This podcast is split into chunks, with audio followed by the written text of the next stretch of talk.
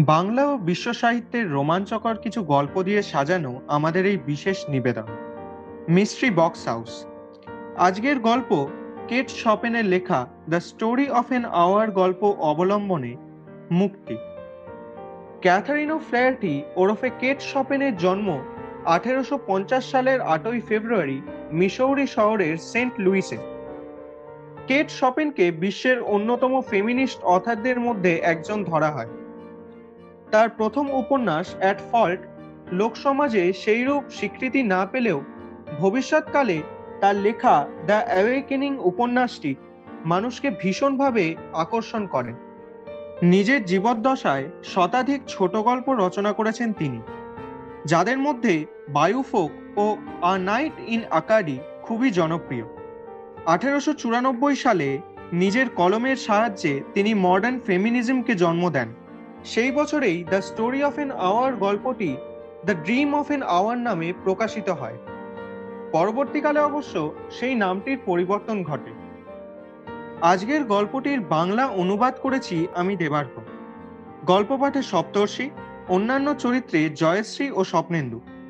এবং গল্পের সূত্রধার আমি নিজেই। শুরু হচ্ছে কেট শপেনের লেখা the story of an hour গল্প অবলম্বনে, মুক্তি।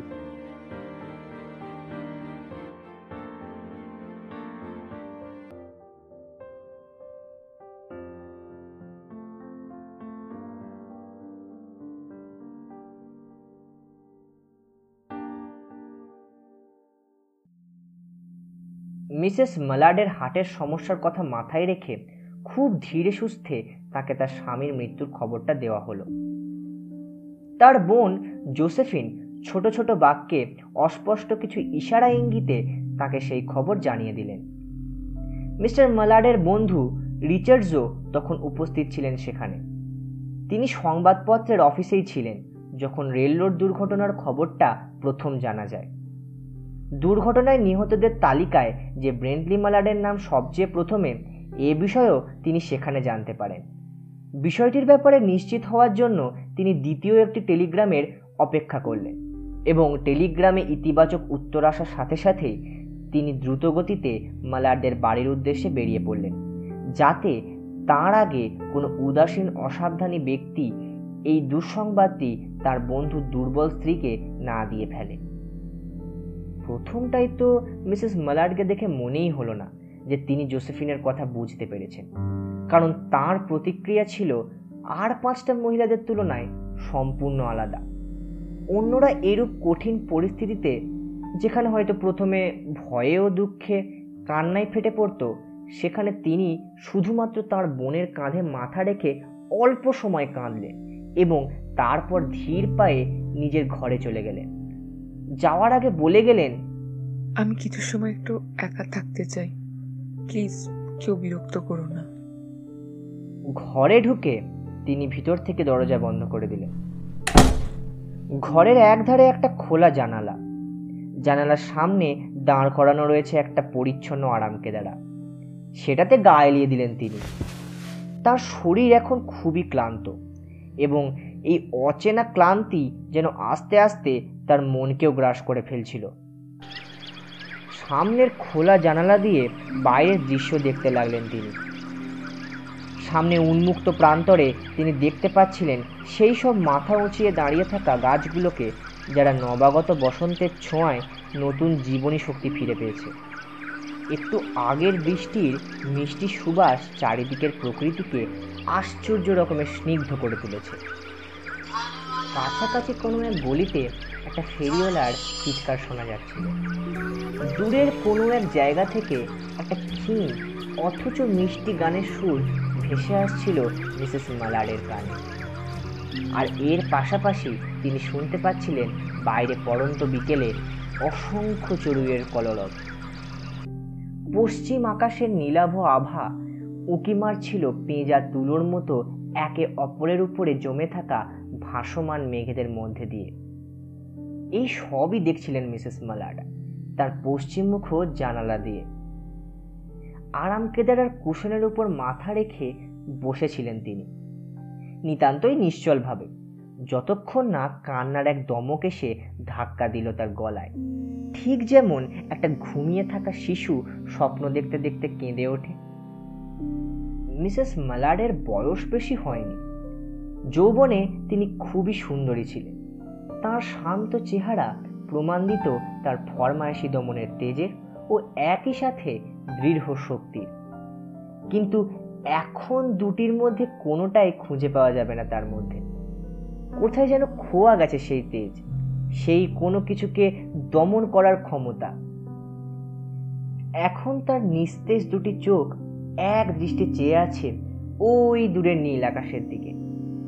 চোখ দুটি কি নীল আকাশের বুকে মৃত স্বামীকে খুঁজে বেড়াচ্ছে? মনে হয় না। তার দৃষ্টিতে প্রকাশ পাচ্ছে যে তিনি কিছু একটা গভীরভাবে ভাবছেন। কিছু একটা যেন ক্রমশ তার কাছে এগিয়ে আসছিল, আর তিনি যেন ভয়ে ভয়ে সেটার জন্যই অপেক্ষা করছিলেন। কি সেটা? তা তার অজানা। জিনিসটা এতটাই সূক্ষ্ম যে তার কোনো নাম দেওয়া যায় না। এই জিনিসটাকে একটা আশ্চর্য অনুভূতি ছাড়া আর কিছুই বলা চলে না। কিন্তু মিসেস মালাডের হঠাৎ মনে হলো যে আকাশ থেকে সেই অজানা, অচেনা, আশ্চর্য অনুভূতিটি তার চারপাশে শব্দ গন্ধ দৃশ্যের মধ্যে দিয়ে তার দিকে এগিয়ে আসছিল। তিনি আস্তে আস্তে এই অজ্ঞাত অনুভূতিটাকে চিনতে পারছিলেন আর নিজের ইচ্ছা শক্তি দিয়ে ক্রমাগত চেষ্টা করছিলেন সেটাকে পরাজিত করার। কিন্তু শেষ পর্যন্ত তিনি সে চেষ্টায় ব্যর্থ হলেন। বোধহয় তার এই ইচ্ছা শক্তিও তার ওই সরু জীর্ণ হাত দুটোর মতোই দুর্বল। যখন তিনি হাল ছেড়ে দিয়েছেন তখন তার ঠোঁটের ফাঁক দিয়ে একটাই ক্ষীণ কথা বেরিয়ে এলো। তিনি বারবার দীর্ঘ নিঃশ্বাসের ফাঁকে ফাঁকে বলে চললেন মুক্তি। তার দৃষ্টিহীন ভীত চাহনি আর তার উজ্জ্বল চোখ দুটিতে রইল না। কোনো নাম না জানা এক উপায়ে সেই ভয় যেন কোথায় হারিয়ে গেল তার চোখ থেকে। তার হার্টবিট বেড়ে গেল। উষ্ণ রক্ত সারা দেহে ছড়িয়ে পড়ে তার শরীরের প্রত্যেকটি কোষকে সতেজ করে তুলল। স্বামীর মৃত্যুতে তাঁর এরূপ উল্লাসকে কি বলা চলে? পৈশাচিক। হয়তোবা, কিন্তু এসব ভাবাভাবির সময় এখন নয়।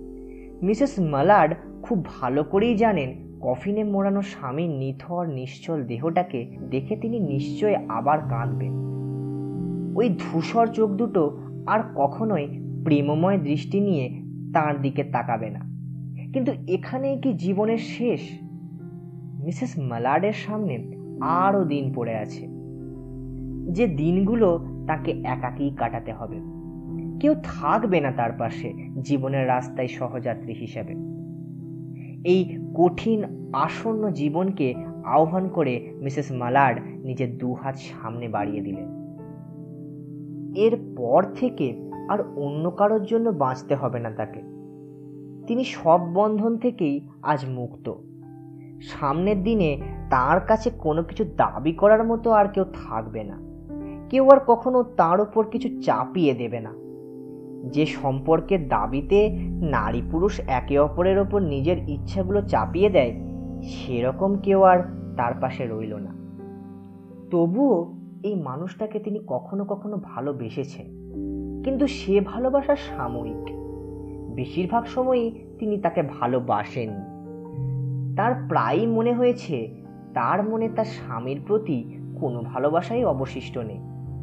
বর্তমানকালের এই সুন্দর আনন্দময় অনুভূতির কাছে এই ভালোবাসা যা কিনা নিজেই একটা রহস্য খুবই তুচ্ছ একটা জিনিস।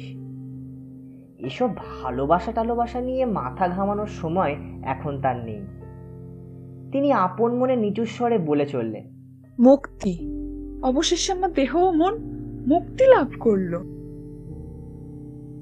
জোসেফিন বন্ধ দরজার পিছনে হাঁটু গেড়ে বসে চাবির ফুটোয় ঠোঁট ঠেকিয়ে চেষ্টা করে যাচ্ছিল বোনকে কিছু বলার।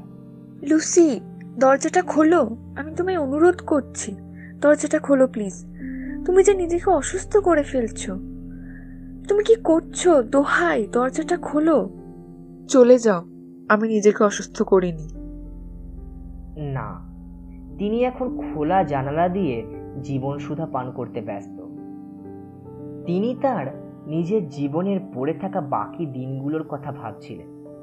আসন্ন বসন্ত ও গ্রীষ্মের দিনগুলো, আর তার পরে তার জীবনে যতদিনই আসবে প্রতিটিই হবে একান্তই তার নিজের।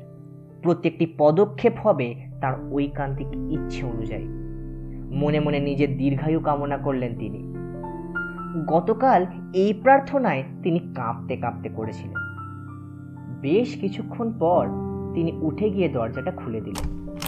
তিনি ঘর থেকে বেরিয়ে বিজয়িনীর মতো এসে দাঁড়ালেন জোসেফিনের সামনে। তিনি তার বোনের কোমর আঁকড়ে ধরে সিঁড়ি দিয়ে নিচে নামতে লাগলেন। রিচার্ডস নিচে সিঁড়ির মুখেই দাঁড়িয়েছিলেন। হঠাৎ এই সময় একটা শব্দ শোনা গেল। কেউ একজন একটা চাবি দিয়ে বাড়ির সদর দরজা খুলছিল। কিন্তু এ কি? এ তো মিস্টার মালার্ড ঘরে ঢুকছেন। পথশ্রমে ক্লান্ত ভদ্রলোক। তার হাতে তার ঝোলা ও ছাতা। দুর্ঘটনাস্থল থেকে তিনি অনেক দূরে ছিলেন এবং তিনি জানতেনই না যে এমন কোনো দুর্ঘটনা ঘটেছে। তিনি অবাক হয়ে গেলেন জোসেফিনকে কান্নায় ফেটে পড়তে দেখে। হতবাক হয়ে দেখলেন তার বন্ধু রিচার্ডস দ্রুতগতিতে তাকে তার স্ত্রীর দৃষ্টি থেকে আড়াল করছেন কিন্তু রিচার্ডস খুব দেরি করে ফেলেছিলেন। পরে ডাক্তারেরা এসে বলেছিলেন, মৃত্যুর আসল কারণ। তাদের মধ্যে একজন বললেন, হুম, উনি হৃদরোগেই মারা গেছেন। অতিরিক্ত আনন্দ পেয়ে হার্টের ক্রিয়া বন্ধ হয়ে যাওয়ায় ওনার মৃত্যু ঘটেছে।